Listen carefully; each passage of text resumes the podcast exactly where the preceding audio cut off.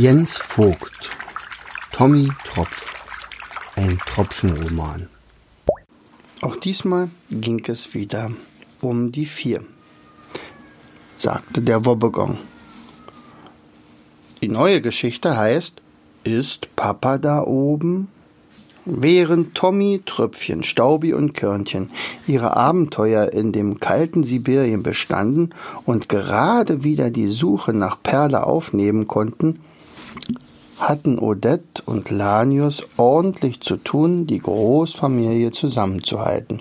Natürlich fragten die Kleinen oft nach ihrem Papa und nach Tröpfchen, und jedes Mal antwortete Odette, wer weiß, wo sie gerade nach ihr suchen. Ich weiß nur, dass sie immer an uns denken.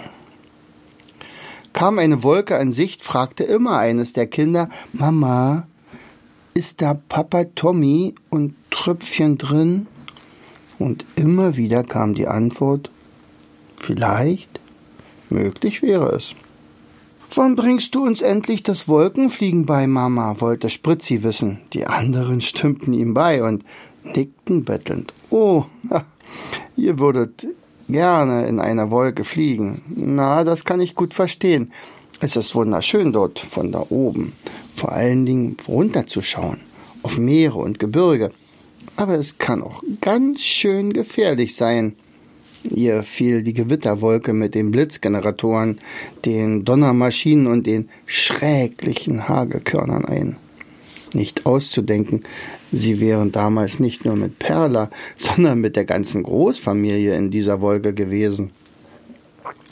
Trotzdem bettelten die Kinder immer und immer wieder, gemeinsam eine Wolkenreise zu unternehmen. Doch Odette blieb beharrlich. Ohne Tommy und Tröpfchen war solch ein Unterfangen undenkbar. Vielleicht, wenn wir am Meer sind, ja?